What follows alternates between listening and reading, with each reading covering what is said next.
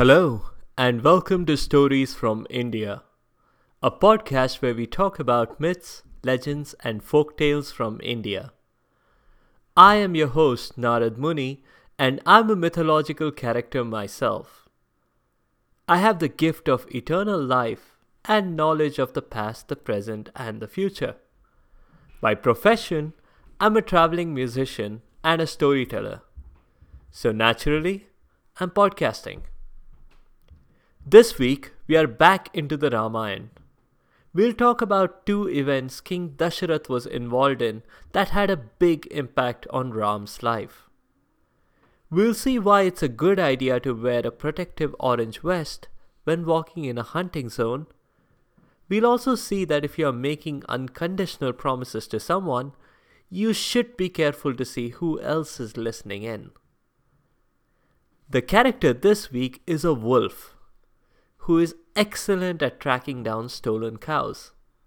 And she taught humans that cows can be a good source of milk and butter. So we are back again in the Ramayana. Very appropriately so, since this Thursday we'll be celebrating Ram Navami, which is Ram's birthday. These two events, which happened to Ram's father, King Dasharatha, happened much before Ram was born, but greatly influenced his life. Chronologically, they happened before Episode 8, Kingdom by Horse, but they fit in right after Episode 16, 16 Flags. You know, to avoid spoilers and stuff. The first incident in Dasharatha's life was on the battlefield. Dasharatha was accompanied by Kaikei, to whom he had recently been married. And by that, I mean they hadn't even had the chance to remove the just married sticker from their chariot. And they weren't really sitting together in the chariot as a couple on their honeymoon should. Instead, the bride was driving the chariot. Now all this was by design. Kaikei was a princess who had grown up with lots of chariots and horses in her playtime. She'd outperform her seven brothers pretty much all the time. So naturally, when Dasharatha announced that he had to go on a work trip traveling by horse-drawn chariot, she was eager to jump into the saddle and go along. And it's a fortunate thing for Dasharatha that she did, because it turned out Dasharatha wasn't winning this battle. His army was pretty quickly overwhelmed by the rain of arrows from the enemy. One of the arrows even hit Dasharatha. And that was before the chariot axle broke. Kaikei, the horse whisperer, whispered a command to the horses. And they instantly obeyed her, speeding up and dodging enemy chariots. With a chariot on autopilot like that, Kaikei leaned out the side and used her hand as an axle replacement. Ordinarily, that would have had quite a gruesome outcome. But during her childhood, a visiting Rishi had granted Kaikei's wish of having a hand as hard as diamond.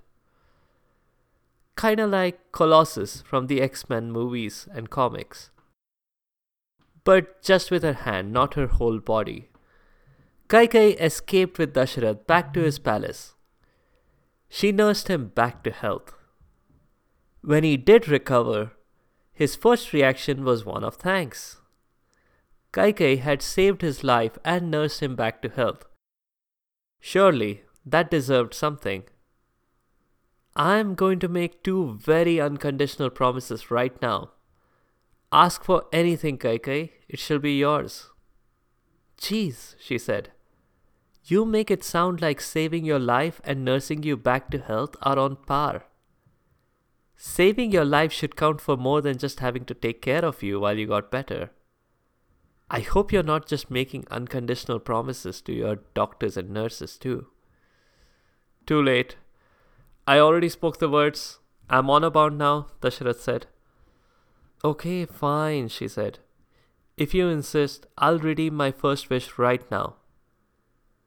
I wish for 100 more unconditional promises. Ooh, ah, mumbled Dasharatha, shuffling his feet. She said, Okay then, just make me the queen of the land. Abdicate in my favor. But, started Dasharatha. Relax, I'm just pulling your leg, she said. You can keep the administrative work yourself. I'm happy to live in the palace and ride chariots now and then. Dasharatha breathed a sigh of relief. He did write her a couple of IOUs though. Only one other person knew about those promises. And that was Mantra. She was Kaikei's nurse back from when Kaikei was born, and she had an agenda of her own. Kaikei kept the IOUs in her safe, and there they lay, forgotten for decades. That's the first incident. Those IOUs may seem harmless right now, but they are a bit like Chekhov's gun. They are going to appear on the scene at a later date to a much more dramatic effect, effectively as catalysts for the rest of the Ramayana. The second incident happened in a forest near Ayodhya. Shravan was just a regular boy who lived in a village nearby. He was the sole breadwinner in his family. His parents were both old and blind. Shravan was utterly devoted to them and would take care of their slightest wish. When his parents sensed that they had not long to live, they decided that it was about time for them to go on a road trip. But wait, a pleasure trip isn't what they had in mind. They believed that a trip to all the holy sites around the country would purify them in preparation for the afterlife. When they mentioned this to Shravan, he was more than happy to take them on the trip. Quite literally, as it happens. Shravan's parents couldn't walk, and Shravan could not afford a cart. So he did the next best thing. He made a shoulder sling for himself with a woven basket at each end. He helped his mom and dad into a basket each and carried them. As I'm sure you can imagine, it was hard work in the hot Indian summer. But Shravan kept going, and pretty soon they entered the forest. His parents had both gone thirsty then, and they asked Shravan for some water. Seeing as Shravan had been carrying two adults, he hadn't the capacity to also carry water for the journey. He would have to find water here somewhere. That shouldn't be hard, he thought. The Sarayu river is quite near and I can even hear it. He asked his parents to hold on. It didn't make sense to carry them to the river and back again. Instead, he would go quickly and fetch water for them. His parents waited. But it was going to be one long wait. Shravan made his way through the forest to the river.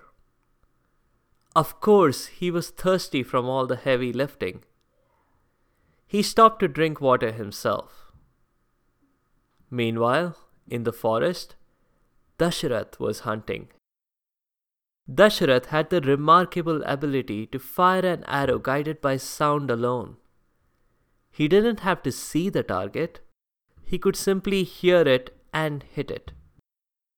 Just like Ram did in episode 16. So that's what Dasharatha did. As he scanned the area around him, he suddenly heard a deer or something drinking from the river. Was it reckless to fire an arrow at a target he couldn't see? Maybe. But then, he could collect the deer and go back home in time for lunch. He fired the arrow without thinking too much. And he was sure it hit the target, because there was a sound. Unfortunately, it was not the sound of a deer. Dasharatha rushed to the river to discover his arrow had exactly hit the source. perfect marksmanship. But it wasn't a deer. It was Shravan.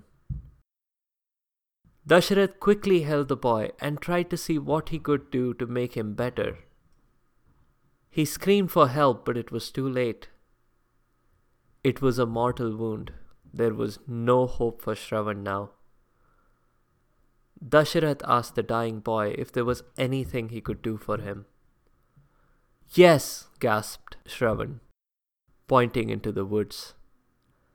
"My parents over there are thirsty. Please take them some water." And that's the last thing he ever said. Dying, his last thoughts had still been focused on his parents' comfort. Dasharatha was extremely remorseful. He had committed a huge crime. His job as king was to protect his people. And yet, he was responsible for the death of this boy. How was he going to face the parents of this boy he had just killed? He had to do his duty, though. He collected some water from the river and took it to Shravan's parents. The parents, though blind, could instantly sense that something was wrong. Shravan had taken far too long, and these weren't his footsteps that they were hearing. Dasharatha delivered the bad news right away.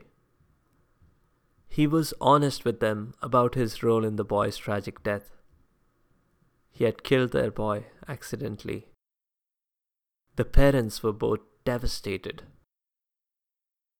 Dasharatha tried to console them and offered them the water again, but they weren't having it.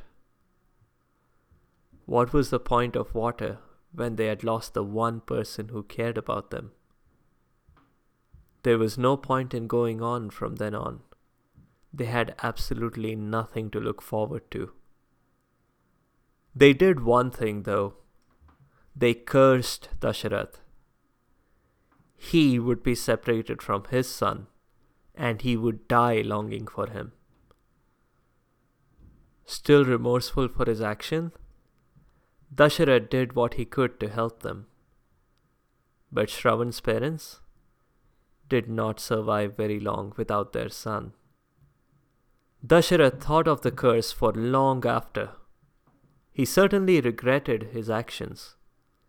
But as he had no sons at the time, he could not help but wonder that the curse would not really apply to him. Little did he know. That's all I have for now. Kaikei has a big role to play in what happens next. In one version of the Shravan story, Shravan's mother is related to Dasharatha. But that narrative doesn't really work with the rest of the story. The road trip that Shravan's parents wanted to go on, it's really a thing. It's practiced to this day. There are lots of those sites that people go to, and I have some links on the website. Check them out. The character this week is a wolf who is excellent at tracking down stolen cows, and who taught humans that cows can be a good source of milk and butter. Sarma is a wolf, or maybe a dog. Thousands of years ago, there wasn't much to distinguish between the two anyway. Sarma was the mother of all dogs. She was the royal dog/wolf of heaven. So when some demon stole the divine cows, she was called into action to track down the cows. Because, as everyone knows, dogs and wolves have a keen sense of smell. She tracked the cows by the smell of their milk. Why the demons bothered to milk the cows as they were transporting them wasn't very clear. Maybe it was because functioning cows are in deep distress if they aren't milked. But at any rate, this helped Sarma track down the cows. She quickly led Indra, the king of the gods, to the cave where the demons were hidden. Indra made quick work of the demons and the cows were restored. The fact that Sarma followed the scent of the cow's milk is supposed to have inspired humans to try consuming cow's milk. And just like that, the dairy industry was born. That's it for this week. If you have comments or suggestions, please leave a comment or a review on the site sfipodcast.com or tweet at sfipodcast. You can also find me on Instagram and Facebook. Be sure to subscribe to the show to get notified automatically. Thanks to all you listeners for your continued support. The music is from purpleplanet.com. That's purple-planet.com. Next week, we'll cover a couple of tales from the life of yet another Ramayana character, and that is Hanuman. Hanuman is the equivalent of Superman. He's got extraordinary powers with a more interesting origin story than his Kryptonian comic book equivalent. And yet, he helps others selflessly and at great risk to himself. The character next week is a person from the court of Emperor Akbar. This person sometimes got the better of both Akbar and Birbal. Surprised? Tune in next week to find out.